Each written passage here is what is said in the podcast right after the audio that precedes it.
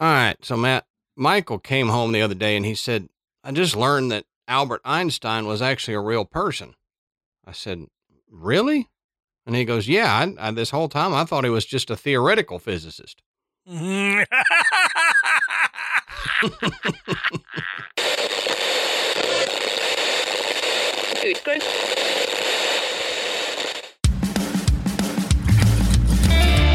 Good evening, everybody, and welcome to the graveyard. Thank you for joining us tonight. My name is Adam. And my name's Matt. Now, pull up a tombstone or settle into your casket and get comfortable because this is Graveyard Tales.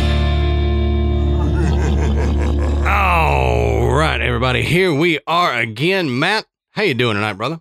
Man, I am great. I'm I'm really excited about tonight's show. I know, I know, I am too. So let's get through housekeeping real quick and then we can talk about what we got coming up. We want to say go check out the Podbelly Network at podbelly.com. You can find a list of shows that we're happy to be associated with, and you can find some tips and tricks on podcasting if you're interested in that. Also, thank you to tonight's sponsor, Fume, and we will talk more about them coming up. While you're on the internet, looking up our sponsors and our podbelly.com website and all that stuff, go over to patreon.com slash graveyard tales and sign up to become a patron. We've got three different levels, one, five, and ten dollar. And we've got some changes coming up to our Patreon levels here in the next week or so, next few days to a week when this drops.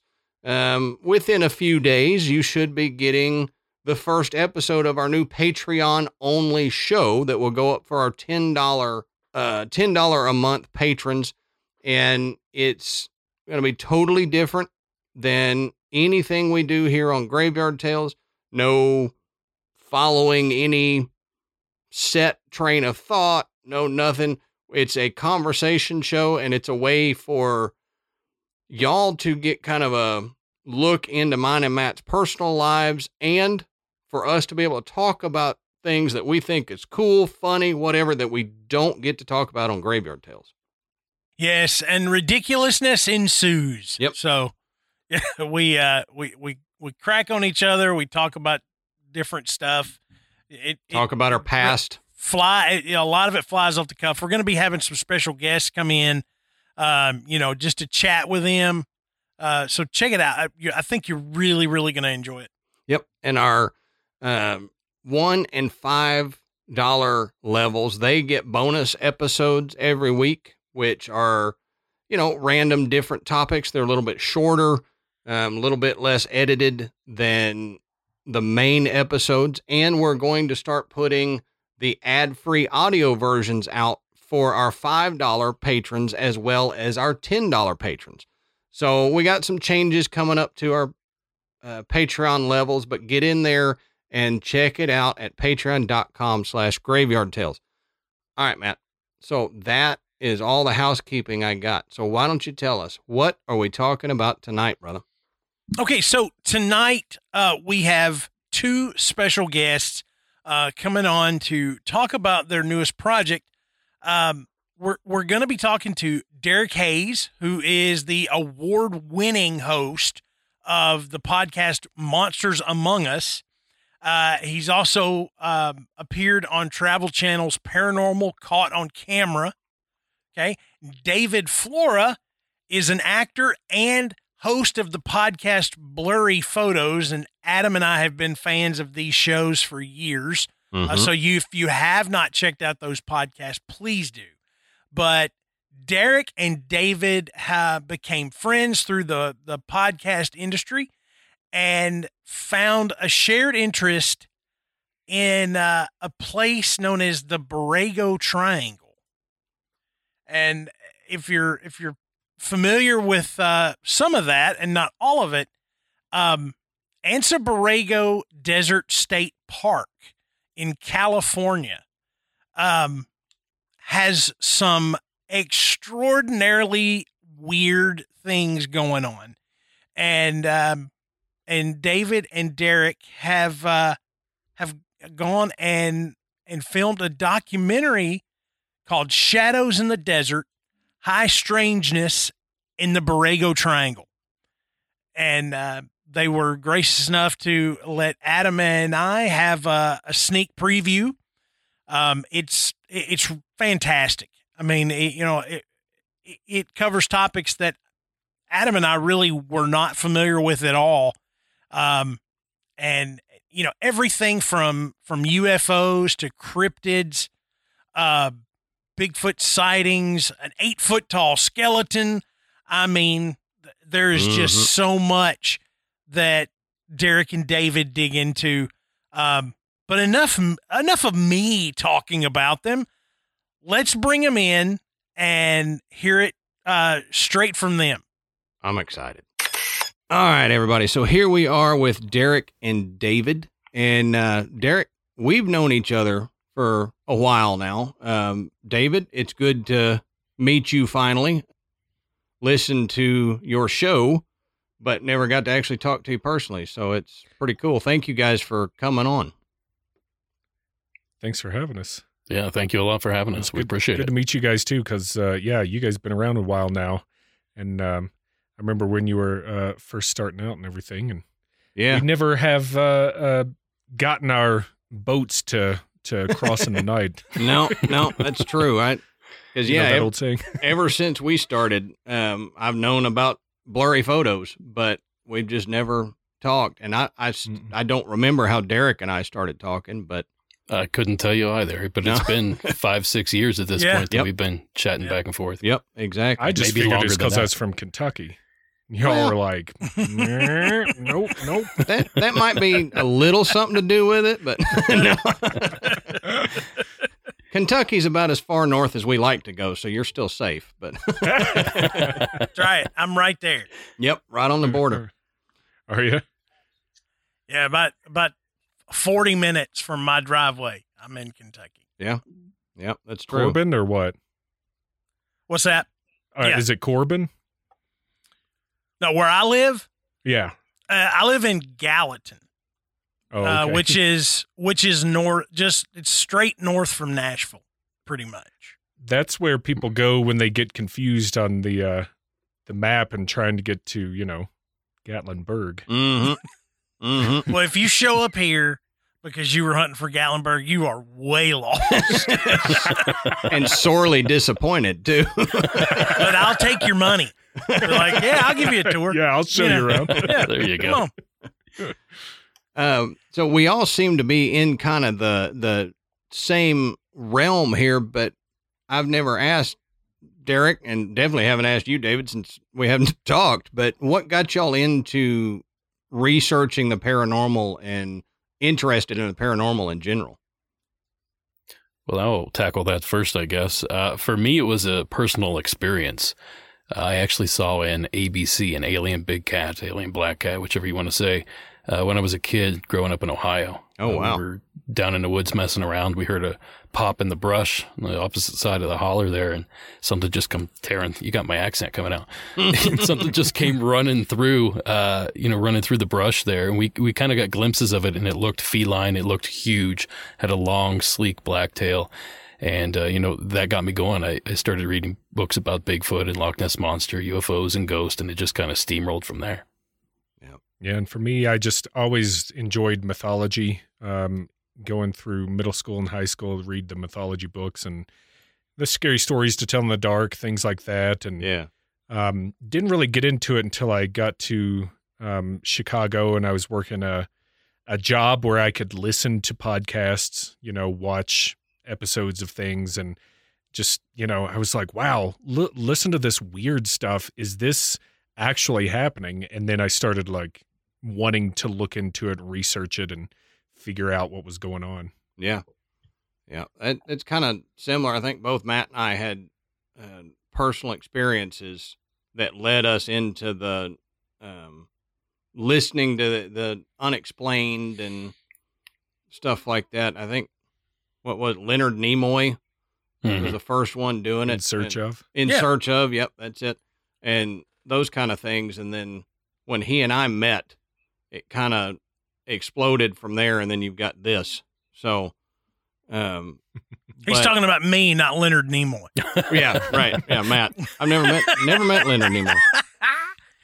Uh, Uh, yeah, it was funny because we we were friends and we hadn't really ever talked about this stuff. And I guess what a few years went by before we ever. I think we. I think you were up here at Halloween and Amanda started ribbing me about telling my all of my ghost stories, and that's that kind of when it when it went because I you know I I I've had experiences since I was a kid, since I was about ten or eleven, so and it's it's just kind of followed me, you know. Yeah. We we have we have stuff that happens at this house. This is about the fourth house I've lived in since I moved out, and still, it's still stuff still happens. So it at a happens certain out point, here. It's, it's you, Matt. It's it's not the houses. right? It's you. Yeah, it's it's Mhm. it's chasing me. I realize that, so I just you know I just be respectful.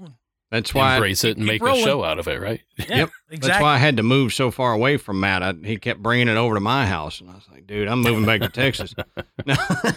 If only anybody knew how many times that we cut out me going, yeah, yeah. Yep. I heard, I heard, uh, you know, something coming up the stairs or something opening the door. That happened last week. He yeah, it happened last week. Yeah. he uh, stopped, and he's like, "Hang on," and he looks down there because he's on like a loft in a building, and so there's a door downstairs. He swore the door opened and closed. He thought it was Amanda coming in. And so we had a whole like five minute break of trying to figure out what the hell was that noise that Matt just heard. yeah, Amanda wasn't even here. Yeah. she wasn't You even do a whole episode just on that. Mm-hmm. Yeah. Mm-hmm. Um, so reason y'all are on today is because y'all have a new project that's coming out about the Anza Borrego Triangle. And well, just just the Borrego Triangle. just the if we're Borrego gonna- Triangle. Yeah, if we're gonna throw the term out there, we'll we'll nail it down. But yeah, the the Borrego Triangle out here. So, in looking at that, that is fascinating. But what made y'all decide to head in that direction for it? Derek Well- had the original idea. Yeah, yeah, I I think so. Uh, essentially, it, it breaks down to this: we were camping out there uh, a few different times, and we would hear all these legends as we were out there. I'd look a few of them up beforehand, and Derek We talked to the odd not- person. not not David and I, Leonard Nimoy and myself were out camping. right. Yeah, I met I met my wife, not David. Uh, so anyway, we're out there camping, and I, I just couldn't find any information on it, and I kind of just got the gears rolling, and uh, I was thinking, man, somebody ought to do something on this. There's all these legends out here, and there's just no media covering it. So then David and I got to talking, and, and I got the bright idea. I'm like, well, I don't have make David do most of the hard work on this project, and I can just sit back and relax. So I talked him into it, and uh, the rest is history. There you go. So, what all actually is reported out there that you can get into? Well, just about everything, and that's one of the reasons why we uh, decided to do a film about it. Is you have old west ghost stories, you have uh, cryptid sightings, Sasquatch, Dogman, you have uh, orbs that are uh, seen flying across the road, out in the middle of the desert, flying off of mountains. You have UFO reports. People see strange looking craft and objects, and then military presence after that. Um, and there is a big military presence out there as well. So um, it just seemed like a lot of stuff in a very concentrated area. Mm-hmm. And we wanted to uh, draw some attention to it, tell the stories. And yeah, that's where we ended up. A very weird area too. Uh, Super just weird. looking at the place, it looks like another planet. Yeah. Yep. Yeah, I, I noticed. I noticed how unique it, it looked as compared to, hey, we're out in the desert. This looks a little bit different from what you typically think of when you're out in the desert. You know, it, it didn't look like anywhere else I've ever seen. Um, but you know, the whole idea that it's another one of these mysterious triangles, and Yeah. and they, y'all mentioned how many different different types of activity happen there. And it's similar in other triangles. It's just such a conglomeration of all, all that's paranormal. It's like a who's who, you Yeah, know, all in these much. triangles. And it was odd to me. I had never heard anything about this one un, until you know, you know, we we started looking into y'all stuff. Mm-hmm. Mm-hmm. Well, it seems like we did our do- our job then, David. Mm-hmm. we kind of Yeah, we kind of coined the phrase Borrego Triangle. It, it was kind of funny the way it happened. We just started plotting things on the map, and before you know it, it kind of made that shape of the triangle. And David and I kind of just looked at each other like, of course, you know, it's going to be a triangle. It's Yeah. it's got to be. Yep. It's not going to be the circle or the dodecahedron or something. You know. The Well, Borrego then, hexagon. So, Yeah.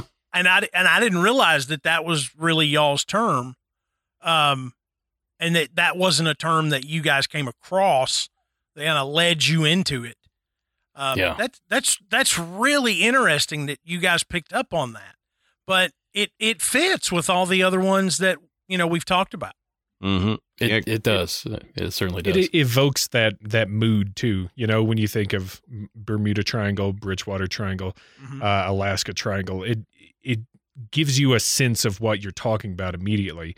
And the only difference with this one is I'm not I don't know exactly the the size of the others and everything, but this one's like the size of Rhode Island. Yeah. It's huge. Yeah.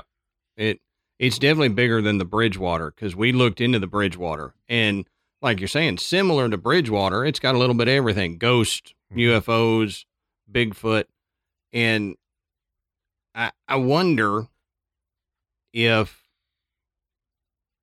it, it can't be a a coincidence to me. There's so many points like this, Bridgewater, like you said, Alaska, Bermuda, that it seems like they they maybe hub areas where you know it, it kind of all emanates from there and spreads out because Hmm. you've got one there that's close to y'all in that Anza Borrego State Park area, and then you got one on the other side of the U.S. Bridgewater. Then you got one up in Alaska. It's almost like Lake Lake Michigan. yeah, Yeah, it's I like mean- you've got pinpointed areas and the activity spreads out across the US from those areas. And that's kind of what I was feeling as we were going through y'all's stuff is it seems like it's uh m- maybe the generation point for a lot of things Hmm. Yeah. cuz if you've got Bigfoot activity, cryptid bipedal hominids out there, there's a lot of that reported on the West Coast. Yeah. Mhm. So could it be coming from there and moving out? Mm. Well, Yeah. There's Oh, go, there is oh, a lot ahead. of activity out. Oh, sorry. There is a lot of activity outside the triangle too. You know, it was really hard for us to Just keep everything confined. You know, just outside. Um, there were several cases that were like, can we move the triangle line a little bit just to encompass this one story? But we decided, you know, against it. So you Yeah. might be onto something. You know, maybe this is the epicenter and stuff is just sort of leaking out from there. Right.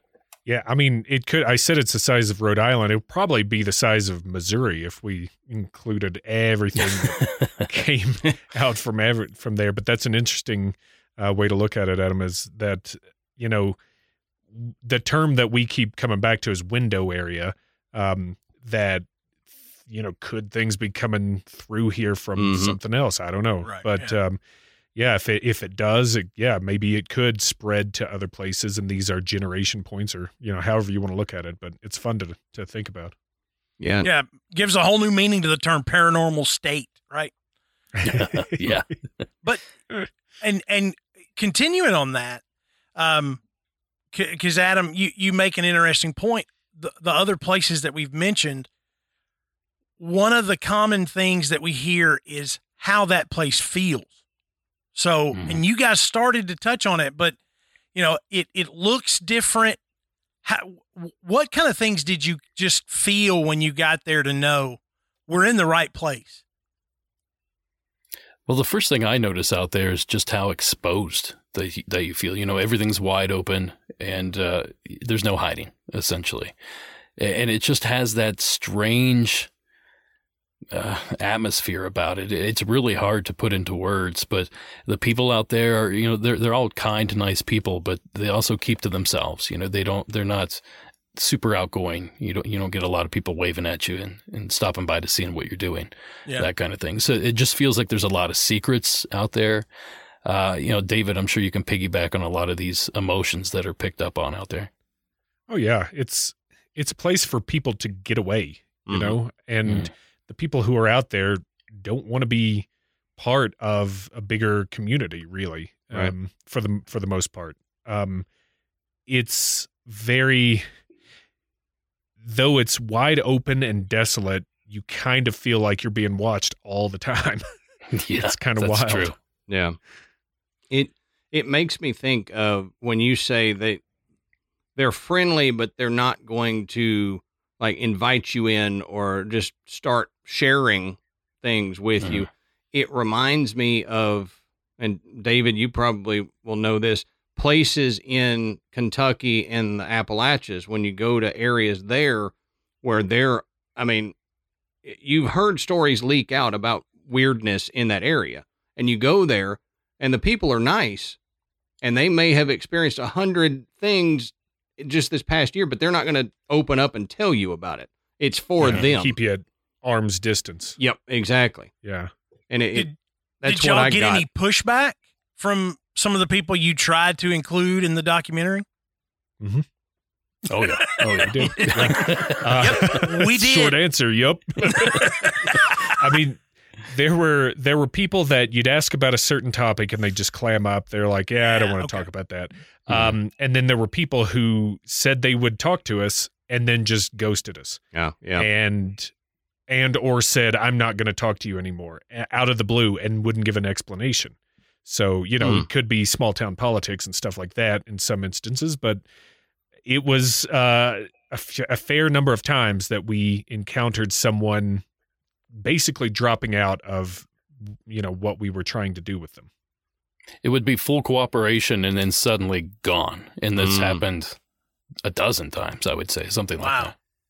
that. it seems like it could be one of those things you know i think we've all said it where if you talk about the paranormal or you look into the paranormal it's going to ramp up around you and Mhm. maybe just by them saying yeah I'll, I'll tell you about my experiences maybe some stuff happened that scared them enough where they were like eh, I, I need to back off so this will back down like you know a lot of native american uh, legends about skinwalkers you don't talk about it you know they're there Yeah. but you don't talk about it because that will invite them in so i don't know maybe they had all all good intentions in talking to y'all and then when that started something ramped up around them Yeah. and scared them Oh, there's you a lot. The other thought we had. Oh, sorry, Matt. go Oh no. I was just going to say there's a lot to be said for opening and opening up old wounds or old fears.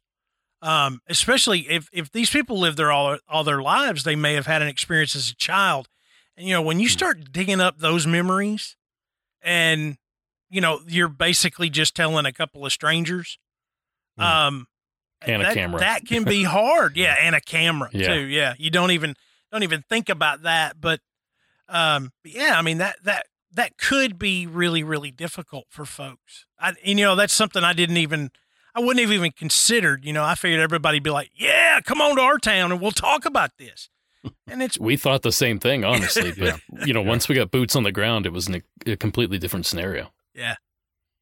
That probably adds to the the creepy feeling out there too when you get ghosted yeah. like that um Oh yeah, I think I feel like I'm remembering something about that when um dude was writing the book about Mothman. oh, And John Keel. John Keel, yeah, he kept getting ghosted by people that he was supposed to interview or they would you know show up to meet him and then all of a sudden act scared and say they couldn't and left Mhm. mhm. and it, it just reminded me of that when you said that they were you know ghosting you or or decided oh no I, i'm not going to talk. I'm not going to talk about it. It's just it, it it seems like a pattern when you start Yeah. investigating larger paranormal events No, it's funny you bring up John Keel in Point Pleasant because I, I feel like he thought a lot of that was due to the Men in Black, Mm-hmm. that the Men in Black would actually get to these witnesses before he would.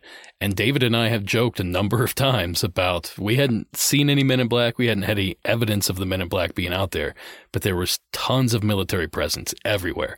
They were watching us, you know, they were they were aware of what we were doing. So, uh, you know, is it possible that the men in black are getting to these witnesses? You know, I, I don't have any proof of that, but it's it's hard not to speculate. Sure. Well, Sure. and and when I when Adam and I got on and we were just kind of setting up, and I said, you know, they may not want to talk about it, but I said, what's the deal with all the dadgum helicopters? That's what we want to know. Yeah. I mean, That was the thing.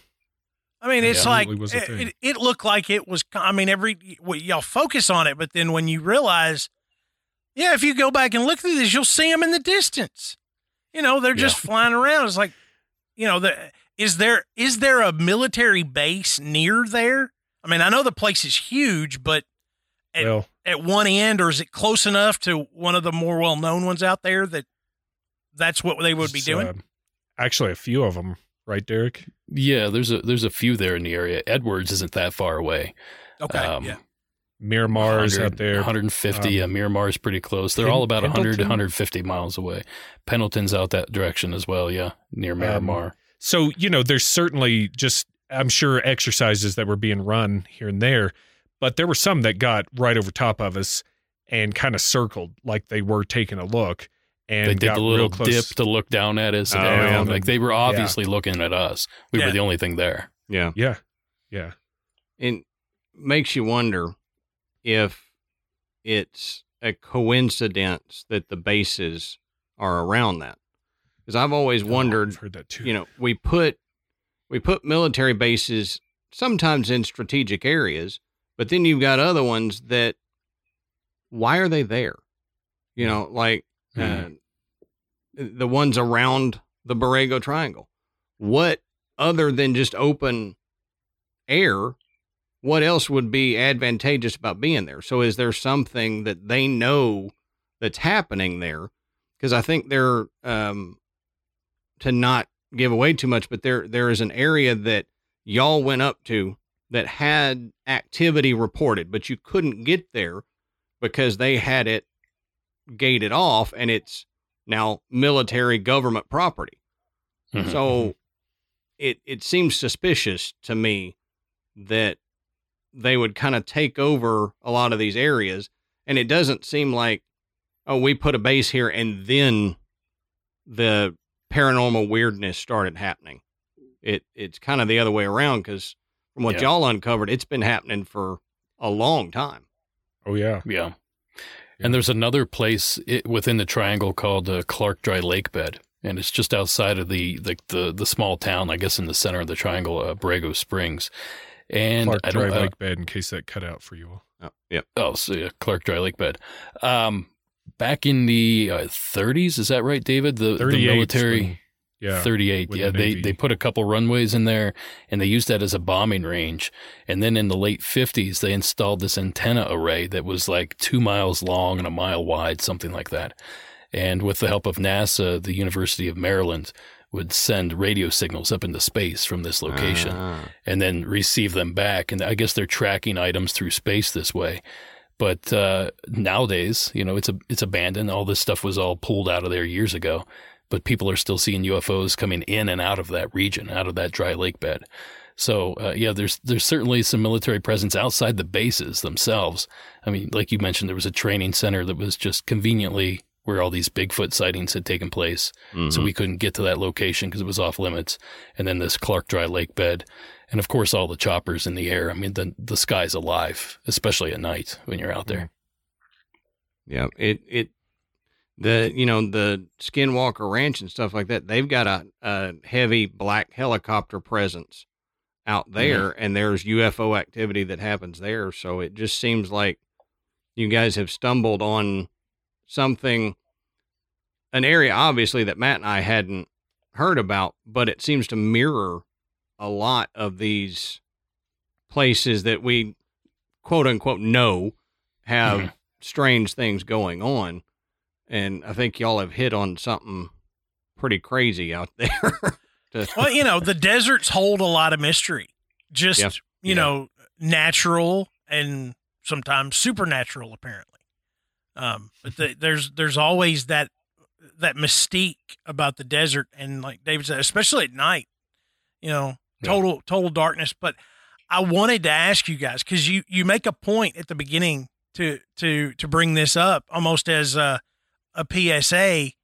You know, the conditions out there are not favorable, and you know No. what you you you talk about a little bit about what you're what you're having to deal with, but what was it? You know, what was it like ha- being out there and and dealing with the heat and the wildlife on on, on top of I'm trying to focus and you know I'm I'm trying to to to get this get this shot or I'm trying to discuss this and you're like I'm constantly looking around for a scorpion to crawl up my leg.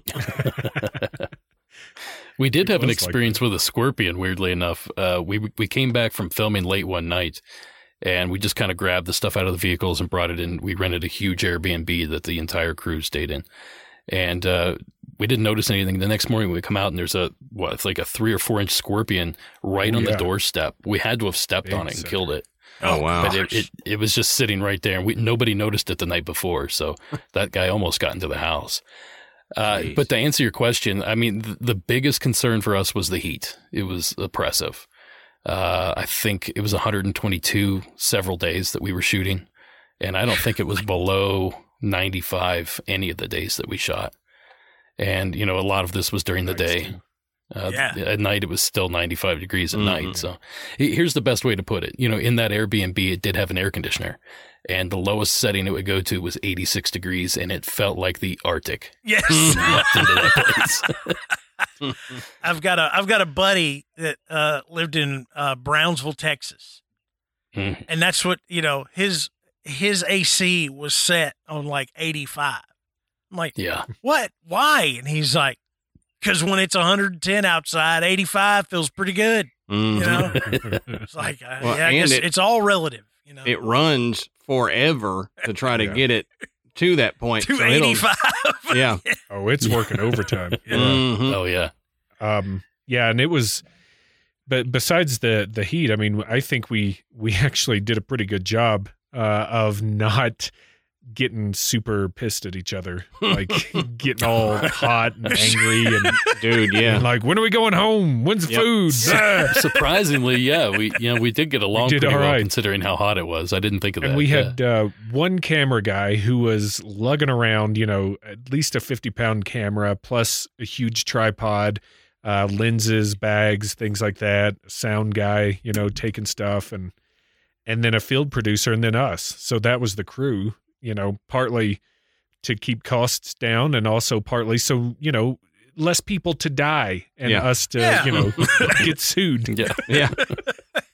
Matt and I were just talking a week or so ago about these like ghost shows on TV, and we're like, "How would you like to be that camera guy?"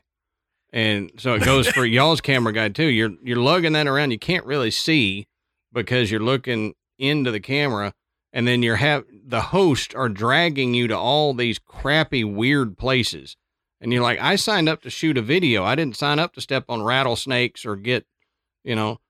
s- uh, Poked by this Lose 20 pounds of water. yeah. yep. And there could be a monster out there too. I mean, you're That's out there looking for an 8 Uh-huh. foot tall hairy creature. So Yep. So if that does uh, show up, don't expect me to catch it on camera because I'm going to be running. So, yeah, you know, your your cameraman's got to be the have, have the biggest cojones of the group. You know, he's going to Yeah, be the one you that go. gets it. yep. he also wore all black, black jeans, black Oh, t-shirt, jeez. black hat, and we're like, "You're you're too dedicated to the behind the scenes crowd." That's right. Yeah. That's right. it's hot, dude. play, playing the part too well. Yeah, I'm Yeah. surprised he made it. But So, Matt, have you ever tried to break a bad habit, but it feels like you're climbing Everest in flip flops and, and a, a G string? You know, Oh, yeah. just uncomfortable and difficult. I mean, I think we've all been there at some point. The good news is that you can try Fume. It's not about giving up, it's about switching up. Fume takes your habit and simply makes it better, healthier, and a whole lot more enjoyable. So you can take the bad out of the bad habit. You know, instead of vapor, Fume uses flavored air, and instead of electronics, Fume is completely natural, and instead of harmful chemicals, Fume uses delicious flavors because it's an innovative, award winning flavored air device that helps you break those bad habits. Yeah, and you know, it's it's really got that that that hand feel, you know, that mouth feel that will occupy you enough to take you away from that bad habit. You know, it's got a great weight, Adam. Man, I Mhm. mean, and it's so it's clicky. You know, it feels good in the hand, so it takes care of. I gotta fidget with something. Right. Um, but then when I when I really need to, you know, take that edge off, I can you know breathe through the fume, and it replaces that bad habit, and you know just cuts the edge off a little bit. Mhm. And I'm I've all I've done is I've taken the bad out of my habit, Right. and you know it, it really makes a difference. And the flavors are great. Um, you know the the mint and uh, the maple pepper. Yeah. I mean they they're really really good. And and again you're you're getting that flavored air. Um, you know when you breathe through the fume. So it's it's not like you know you're not calling a dog. You know you're you're getting that flavored air as you breathe through the, the device, and you know it. It's really cool looking. You know, it, it's got a, you know wood, it's metal, and the new Solano fume is made with a premium walnut barrel and an Oh, yeah. onyx coated mouthpiece. So it's got a softer finish. Um, so it's a little bit more tactile and it feels good, you know, when you bring it to your mouth. Plus, Fumes just released a magnetic stand for your fume. So there's no more losing it around the house. It's built with fidgeting in mind and you can spin your fume around on it. That's cool. Yeah, it is cool. So start the year off right with the good habit by going to tryfume.com. It's T-R-Y-F-U-M.com slash tales and getting the journey pack today. The Fume is giving listeners of Graveyard Tales 10% off when they use our promo code TALES. It's T-A-L-E-S to make starting the good habit that much easier. That's right. Go to tryfume.com slash tales, T R Y F U M dot com slash tales, and use our promo code TALES, T A L E S, and you can get 10% off by getting a journey pack today.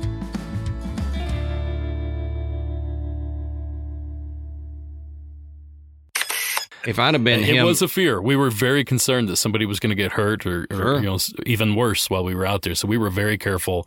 And then that's why we put the PSA in the beginning of the film Yeah, because we didn't want people going out there in July taking a two mile hike and then dying because that's Mhm. exactly what people do every July. Yeah. Mhm. Yeah. People I mean people get lost out there. I mean, you know, you Mhm. you you ca- you get confused, you get hot, you get a little dehydrated and then you you forget how to read a compass. Yep. Um, Yeah.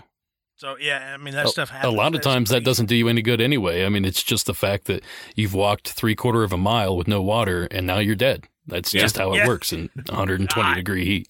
Mhm. You don't even have to get lost. Yep, that's, that's- true. That was another thing, you know, we can bring up talking about the distances. We were set up in Borrego Springs, which is right in the middle of the the triangle, and it took us an hour and a half to get to any spot. Just Yeah. drive to drive out there because it's so spread out. There's just nothing. But all these spots, you know, are in different places in this configuration. And we, you know, it it it hurt the shooting schedule because we could only do a couple things a day because you had to drive so far to get to them. So yeah, that the distance is a killer as well. And I mean, what was the other option? You know, you're going to camp out there in that kind of in those kind of conditions, just so Green you can screen. get a couple more hours. Yeah, yeah. yeah, green screen. CGI everything. Yep, just send Yes. the camera guy out there, and then y'all stand in the AC in front of a green Yeah. screen. That's right. That's how we're going to do the sequel, I think. We're just going to green screen it. Just narr- just narrate it. You know. Yeah. There you go. Yep. Yeah, I, I mean, a we- picture or something. We sent a Yeah. drone up for I mean, we had several drone shots in there. We sent one up and it came right back down. Like it quit. It was like th- I Yeah. this is above my pay grade. I can't handle Oh, this heat. This drone almost melted in the air. Like it it literally did come back down. AI is It already had, It rebelling. had the warning on it and everything. It said, you know, heat Yeah. warning or your heat failure or whatever, and it Oh, just wow. shut down. It was done. wow, and that And- had and to be David hot. And I are out in the middle of this field, thinking like, "Well, we're out here. right. Yeah. Where's my warning that I get to flash? Yeah, I, I you saying your camera guy was in all black. Had I not been in front of the camera, if I was him, I'd have been in like a speedo with an umbrella hat or something just to try to cool off. That Lawrence of Arabia or something like Yeah. those Yeah. yeah, white robes and yeah, big headpieces. flowy stuff. Yeah, Yeah. Yeah, Well- y'all seem to handle it well because in Yeah. watching the videos, I didn't see y'all walking and complaining the whole time. like had it been me and Matt, we had we'd a have great com- editor. We had a great editor. he cut all that out of there for us. That's all Matt and I would have been doing. You wouldn't have had any footage left. We'd be trying to present. Go, God, it's hot. Good lord. So, I live in um, Texas. This is hot. I'm guessing you got you guys went out there with a good bit of knowledge already of what you were going to look for. Did you did you learn anything new when you got there that you're like, "Oh crap, we didn't plan to to investigate this, but I really want to check this out too." Hmm. We did get a by chance we got one of our best interviews of the entire film. Uh, we didn't we didn't plan on that. We, we were checking into the Airbnb and the guy checking us in, the guy that told me you can't put the air conditioner lower than 86 degrees. He's like, "What what are you guys doing here anyway?" I think he was thought we were shooting some scandalous film. Uh, but We anyway, were like, oh, uh, we're just from Skinemax. It's Yeah. yeah, we're just Don't worry shooting a little movie. Don't worry. But anyway, Here's we told him what it was about. away. He's like, I, I've got a witness for you. I, I, let me call my friend. And it turned out it was the best wit- one of the best witnesses in the movie, and one of the few Bigfoot witnesses we actually got to talk to. So Oh wow. Oh, that, that's that was awesome. pretty excited and Randomly. unplanned. yeah, it was randomly very got that, random. Yeah. And um I I think, you know, just talking to some of the folks out there who know what they're talking about, the um uh the botanist Jim Dice, you know, was telling us about how you can eat stuff in the desert. There's a lot to eat if you know what you're looking for. hmm Um Oh, yeah. that you know, that that helped us um kind of reconsider the notion that a Sasquatch could live in a desert and then going just driving from the the desert, the flatland up into the mountains there because there is a, a really good change of elevation and you can definitely feel the difference in the climate. Um, it's it's very. Uh, let me put it this way: it it made us realize that if you were out there living as a creature, you could go to the different spots depending on what time of year it was and it would be more hospitable in this other spot and still have food and all that stuff. So, you know, there's stuff that we found out that we didn't consider going out there beforehand for sure. Yeah. Yeah. You make a good point because I know a lot of people would probably think it's a desert. You're talking about how hot it is. How could a Sasquatch live in that area? We think of them in the Pacific Northwest, in the forest, or you know, in the swamps in Florida and Texas and stuff. But like you said, there, if you know what you're doing, if you've grown up around there, or as an animal, they can. There's a lot of larger animals that survive in deserts, so mm-hmm. it's not out of the realm of possibility that a bipedal hominid could find enough food out there to survive. And you know, like you said, the the change of elevation, you can go maybe higher elevations during the day and come down into the low at night. And maybe they move around more at night when the sun's not out like a lot of African animals do. You'll middle of the day they'll be napping under a tree Mhm. instead of Mhm. running around. So it's not out of the realm of possibility for a Sasquatch to be out there. And y'all may not know, but Bigfoot and Dogman are like my obsessions. Like Ghost, awesome, but cryptids, that's my thing. And any Me too. bipedal hominid, that's that, that that that's my passion. So it it's cool that that area has Bigfoot. Yeah, his, Something else to draw me love- there. You're gonna love this, uh, Adam. It when we looked at all these uh, sightings, you know, these witness accounts, and check the dates. Mhm. The wintertime hits were all down in the valley in the desert area, and the summertime hits were all up in the higher elevation. Uh, Yeah. A place up there called Warner Springs. It's, it's it's covered in oak trees, very green, a lot of water up there. Well, a lot of water for Southern California anyway. So you know they they correlated for sure, and it certainly you know pointed to the fact that this could be you know if something like that was living there, this could how could be how it survives. And that's And we, that's awesome when you get a pattern like that because it shows it's not it, it could be a legit creature because it's following a migration pattern or whatever Mhm. you want to call it that's that's great evidence to me that there is something that people are seeing it's not all imagination yeah, and, And on top of that, Um, this is a different looking creature too. It's uh, skinnier, it's scrawny, and it's got a light color coat, like a sandy brown color coat, yeah blondish even, so that you know it's better suited for a desert environment. I would say. Yeah, we we concentrated on the Sasquatch type stuff. We didn't come up with very many, um, if any, hits on Dogman, but there was one dude who mentioned uh, a friend of his seeing a Dogman at one point. I think he made it into the very the first like the title sequence hmm uh, of the film. But um, yeah, we didn't get many other Dogman uh, sightings other than that one. yeah there i haven't run across dogmen per se in many areas it it it's not as widespread as sasquatch is and if you want to look into dogmen, come here. You know, yeah, Yeah, southern, yeah, southern, Georgia. yeah, southern Kentucky, you know, Tennessee, you know, the that's where that's where you're going to hear people have those stories of Grandpa was out hunting and saw a dog man. I mean, you know, Yeah. I've I've I've Mi- heard them. Michigan's another one. Yeah, Wisconsin. Mhm. Lately, I've been getting a lot from Kansas. Believe it Really? or not, Really? a lot of dog man cases out of Kansas. Yeah. Poor Dogman. yeah, right. They must be bored. Yeah, So- it's getting uh, flea collars are getting expensive. You know,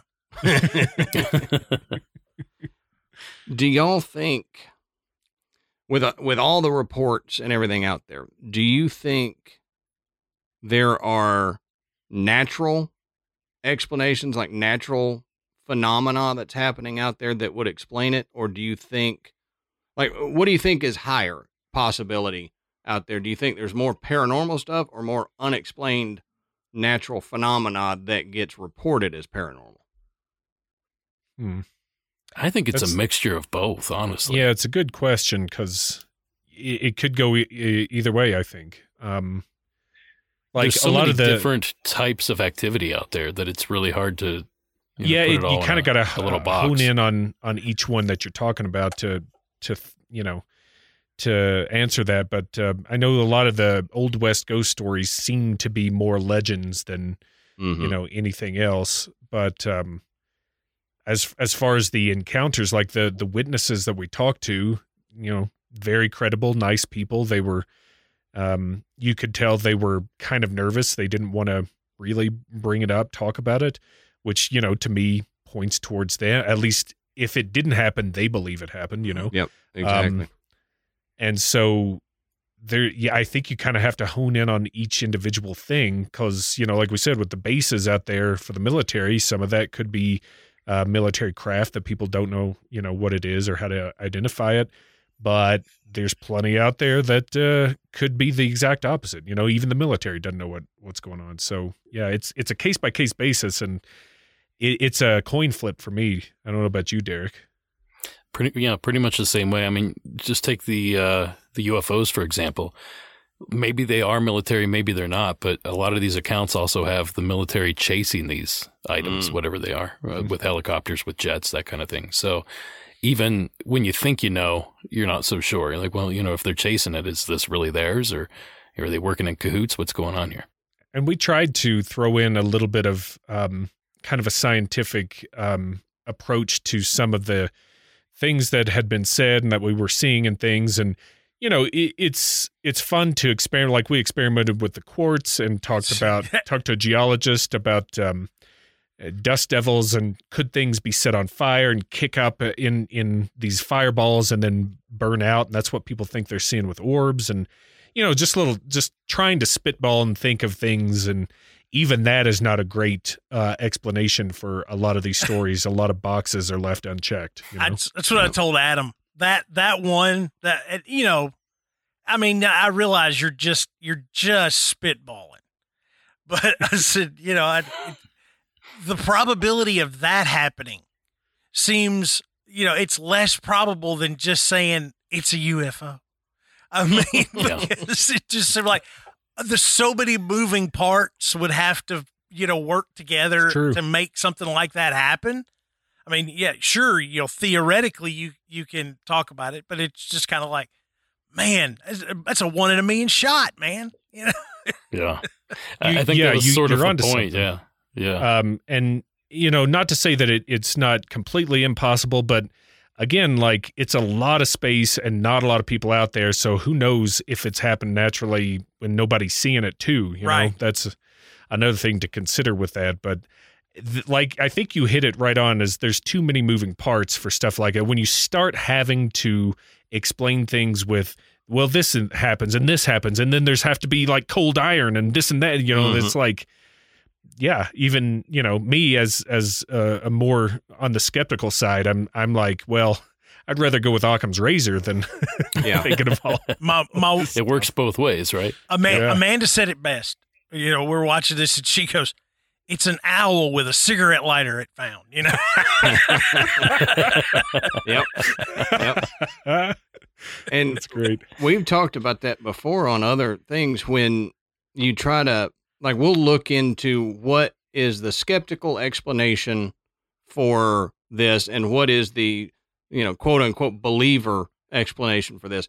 And a lot of times for me when you get somebody who is skeptical of the phenomena they seem to start stretching it a little bit and you're like okay yeah, you're going for low hanging fruit, but this fruit is actually kind of like rotting on the ground because it it's it's a crab apple Yeah. yeah yeah, because it, it's so improbable that whatever you're explaining would happen. I don't think it would happen as often as the sightings are happening.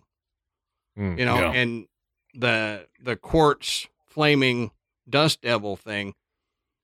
I, I think the way it would move, and this is just you know an idiot southerner's guide to thermodynamics but i think the the way it would move would not match the stories that y'all have heard of how the balls of light behave.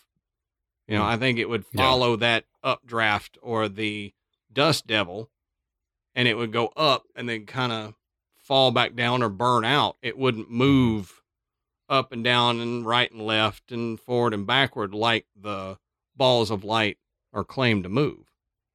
Mm-hmm. or shoot across the road as they're they're claimed to have done, or from mountaintop to mountaintop. We've heard that a few times. So And, and, I, and part of the reason we had that whole section in there is we we wanted to show that you know we wanted we were invested in this stuff enough to actually try to put a some kind of experimentation Sure. together to follow you know that down the rabbit hole and just show hey here's a way to think about uh, this as well. Let's see if it can happen. And if it can't you know let's think about all the things that that can or can't you know go wrong with this. And and then just show that at least it's not like hey ghosts right? Mhm. you know?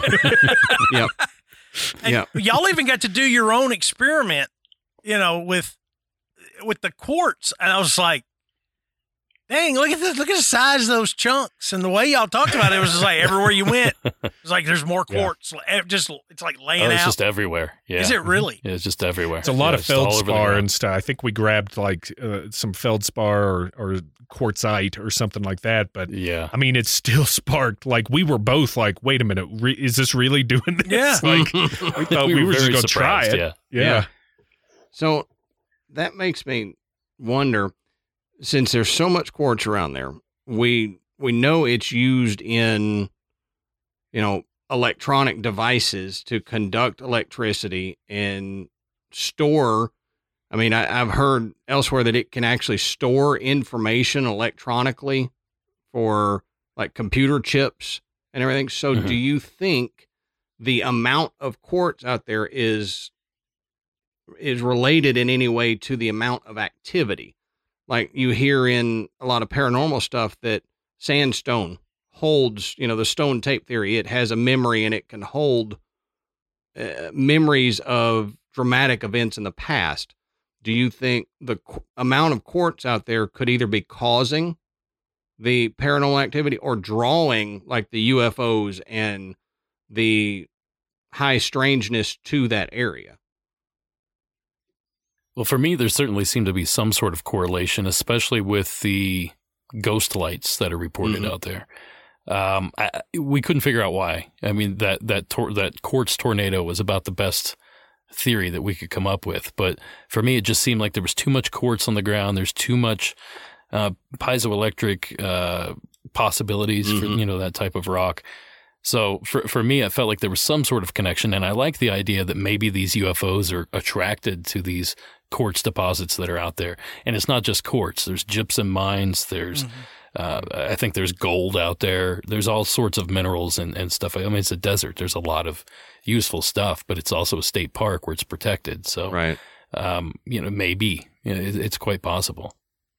Yeah, I'd see it's and this has come up in the past, I don't know, four or five years too, how people are kind of correlating uh, quartz with strange places and events. And uh, I mean, right up the road from y'all in Somerset is uh, a lot of quartz happening there. And I know um, what's his name, Nathan Paul Isaac was uh, doing his Penny Royal podcast uh, around that area and talking about all the weird stuff happening in Somerset and stuff. And um, it definitely, you know, it, it- does that say that uh, paranormal stuff happens because there's quartz or there's just a lot of quartz in a lot of places and you know every now and then you're going to get a lot of you know coincidences like that. I don't know. Yeah. but there there's certainly a lot of quartz out in uh, the park there in Anza so it's um i guess it's a, a a stone in the the jar for that one or something. I don't know. Yeah. And like you That, said, it that old could chestnut. you know that one too eric? You, you like all the, the sayings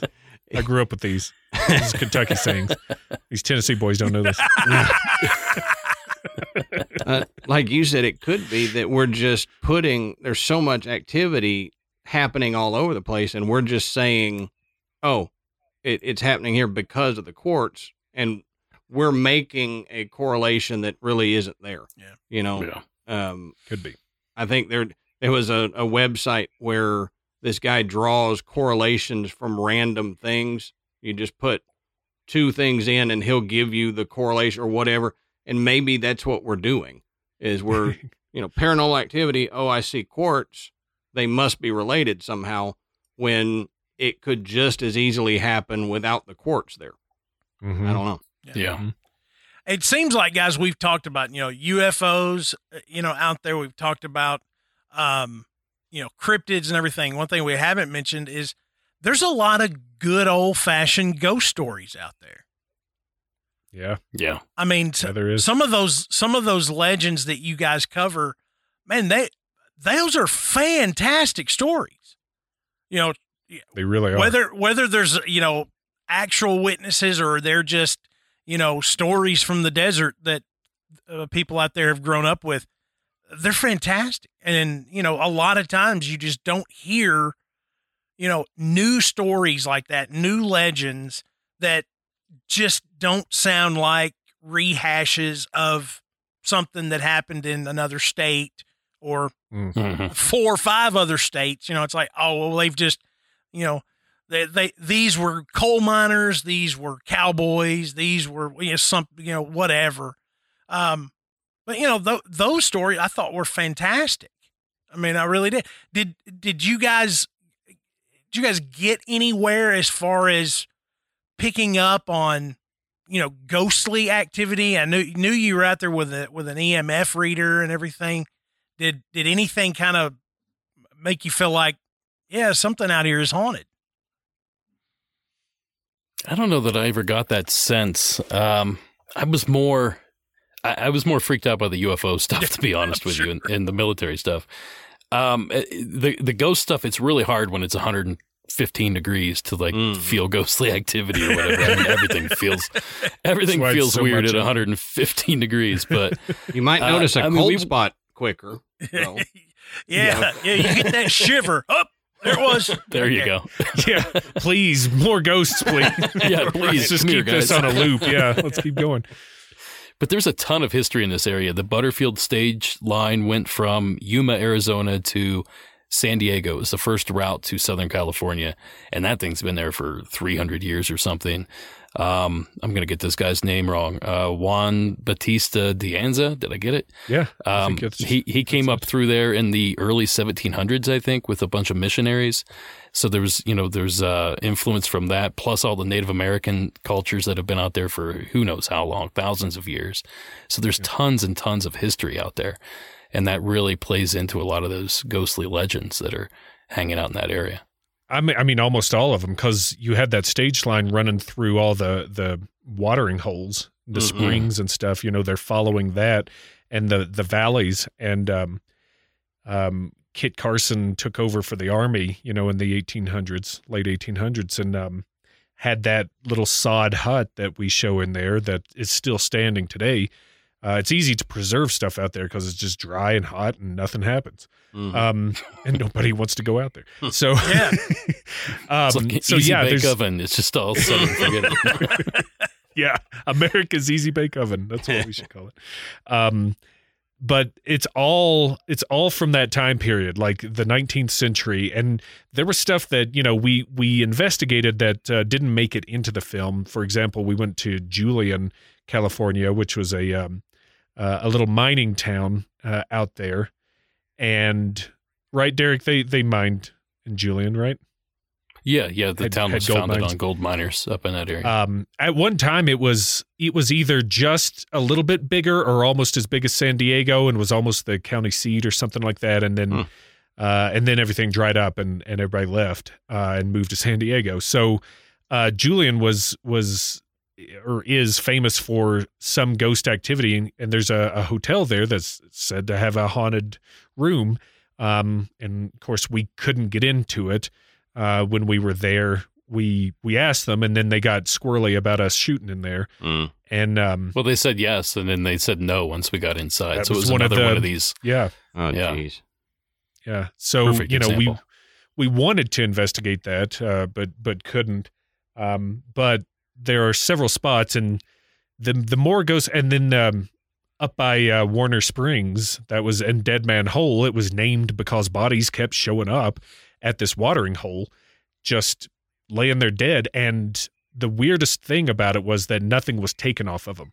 So it's Oh, not yeah. bandits, you know, it's not renegados or whatever's running around there. It's it's they all had money and guns and watches still on the bodies. So the the stories go. So Which a lot of history. Weird. That's weird Yeah. because you've made it to a watering hole. And I know y'all covered in there what can happen if you're too dehydrated and you drink too quickly. And so that could be an explanation for some of them, but you wouldn't think all of those bodies would fall victim to that because I'm sure they knew, you know, you had to had to have known Yeah. even then don't drink this much water when you're that dehydrated or it'll kill you even if they don't know why so it's weird that that many bodies would show up with nothing missing and all be in that But they were same also- area They were also hit over the head or strangled. Most of these bodies too. Oh, they- yeah. the, the you know the cause of death was pretty obvious. I think for a lot of these.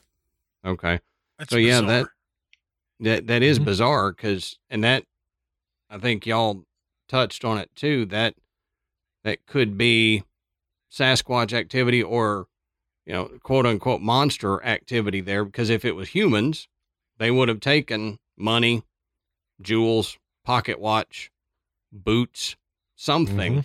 off of these people but if it's a monster or a creature a large creature defending its territory it has no use for you know size Right. 10 and a half boots what's it going to do so Yeah, yeah, never know, man. I mean, you know, they, they're out there putting boot prints in there going, God dang it, they keep following my regular footprint. We're gonna make them follow. See, Bigfoot with a with a cross necklace on. You know, he's got a styling Pocket watch somehow. And I I Got said a too, Padres hat on. yeah, Yeah, where's the other end of that pocket watch going, Bigfoot? but there, You don't want to know. there- there's a real Scooby Doo element to some of these stories, though. I mean, you know, some of them they Yeah. they they had to protect their claim, so they had to come up with something to keep people away. And I think some of some of those tho- those those crazier ghost stories, you know, they they go back to that where the guy's like, and and and I wouldn't be surprised if you know they're they're going to put something up, they're going to make something happen that that's visual. Put you know, dress up in a sheet or whatever, you know, just so there's a witness to go back and go. You don't want to go out here. You know, there's something out there. Leave it alone, and that that leaves that guy to, you know, do what he wants to on his land, or or you know, find the gold and and not have to worry about anybody coming in. It reminds me of uh, Robin Hood, Prince of Thieves, when they were going in Sherwood Forest and there was all the the wind chimes. They were like, Oh, "No, yeah, don't go in there. It's haunted. Right. There's Yeah. ghosts." Yeah, yeah, exactly. And it- I mean, you know, Yeah. if you want to keep somebody out, you know, it's for you know, oh, it's already way hot. You know, there's no water. If there's ghosts, I'm out. You know, I'm done. I'm not going. yeah, You know. that's strike That's three. the final straw, right? Yep. and and we know that happens because it. Uh, we've heard stories of that happening in hollers and Appalachians. Oh yeah, stuff like that. You get Mhm. the families that make up these legends of, you know, my ancestors ran into this red-eyed something or other, and you get some weird Yankee coming down into their holler. They'll start hooting and hollering behind a tree and rattling something to scare them. You're So- getting too close to the still. Yeah, exactly. exactly. Yeah. And so it could be a, a gold miner's version of that. Yeah. So, but Mhm. they they were some really cool uh, ghost stories and legends there that, and they're they're unique. They seem to be unique to that area Yeah. because the not to spoil too much, but the flaming skeleton that I don't Yeah. think I've heard anything like it anywhere else and it seems to fit that area so Mm-hmm. well. Like you can imagine you being out there, and yeah, I, I can imagine that coming in front of me. You know, we did a premiere for the film back in August uh, up in Idlewild, which is essentially the northern point of the triangle. And we actually had an eight foot skeleton with a lantern in his chest standing there nice. that everybody could take their picture with. And uh, he was uh, the hit of the party there for sure. yeah, that's cool. yeah, that is great. That's cool. Um, well, I mean, to kind of close it out here, fellas, um, why don't you like we'll let you tell when people can expect to be able to watch it and where and how they can follow y'all to keep up on news of the film and all that. Sure. Sure. Well, it, it releases March 5th, and you can rent it or you can buy it on that date. Uh, Apple, I, uh, what is it? Uh, Apple TV. TV. Yeah, thank you. Apple TV and Amazon Prime, and then there's a whole slew of other places it's going to be available as well. But those are the the best options. And if you want to look for more information, go to BorregoTriangle.com. That's B O R R E G O Triangle.com. This we're not standing next to this if it shows up, but that's a Oh Ah, yeah, yeah. at the at the cool. premiere. And that you know, we we came up to about its its armpit. It's not really focusing for you, but um we we stood at about its armpit there to for the height of it. Just and Derek made a made this lantern in the chest and everything and uh That would be yeah, cool. it was a lot of fun. That's really cool. Yeah, that would that Yeah, would make yes. a great photo op out there. Yeah, it was a good time. Well, fellas, thank you so much for coming on and discussing it with us. And uh, w- I'm looking forward to hearing what everybody that watches it thinks. Because Oh, me too.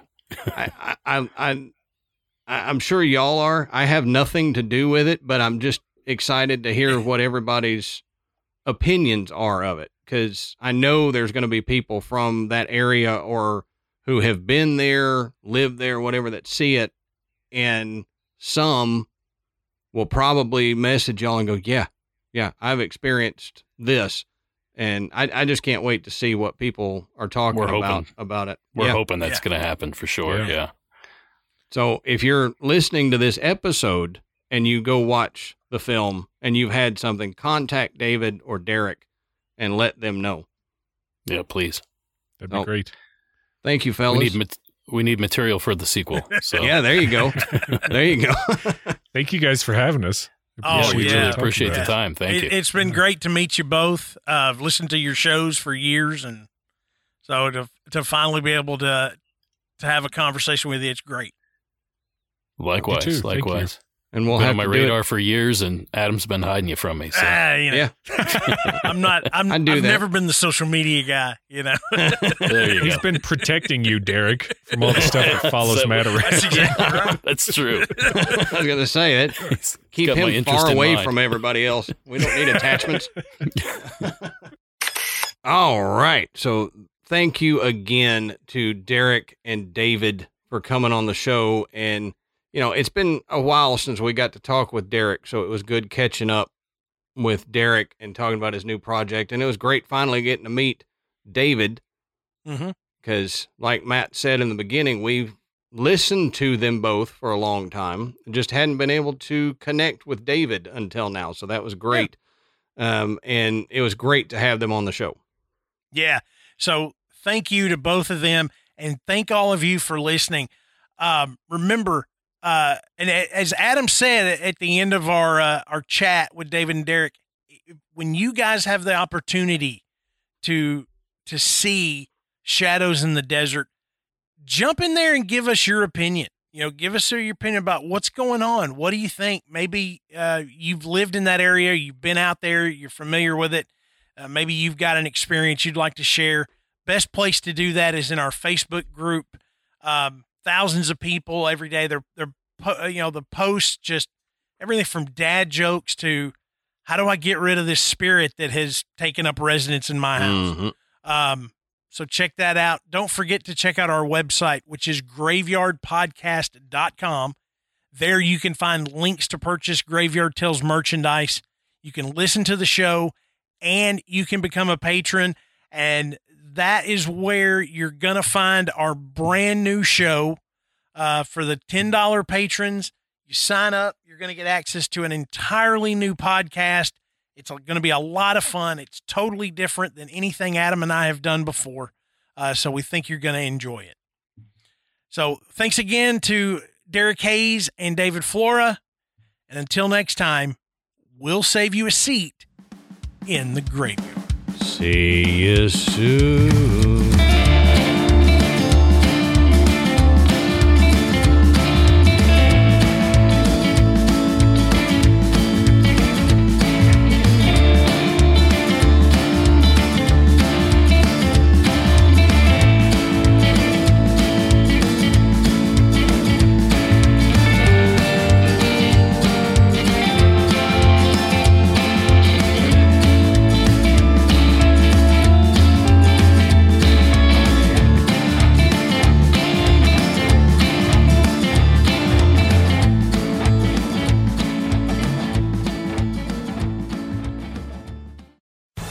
Amplify your career through training and development solutions specifically designed for federal government professionals. From courses to help you attain or retain certification, to individualized coaching services, to programs that hone your leadership skills and business acumen, Management Concepts optimizes your professional development. Online, in person, individually, or groups, it's training that's measurably better.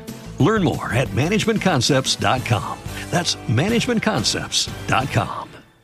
Get ahead of postage rate increases this year with Stamps.com. It's like your own personal post office. Sign up with promo code PROGRAM for a four week trial plus free postage and a free digital scale. No long term commitments or contracts. That's Stamps.com code PROGRAM.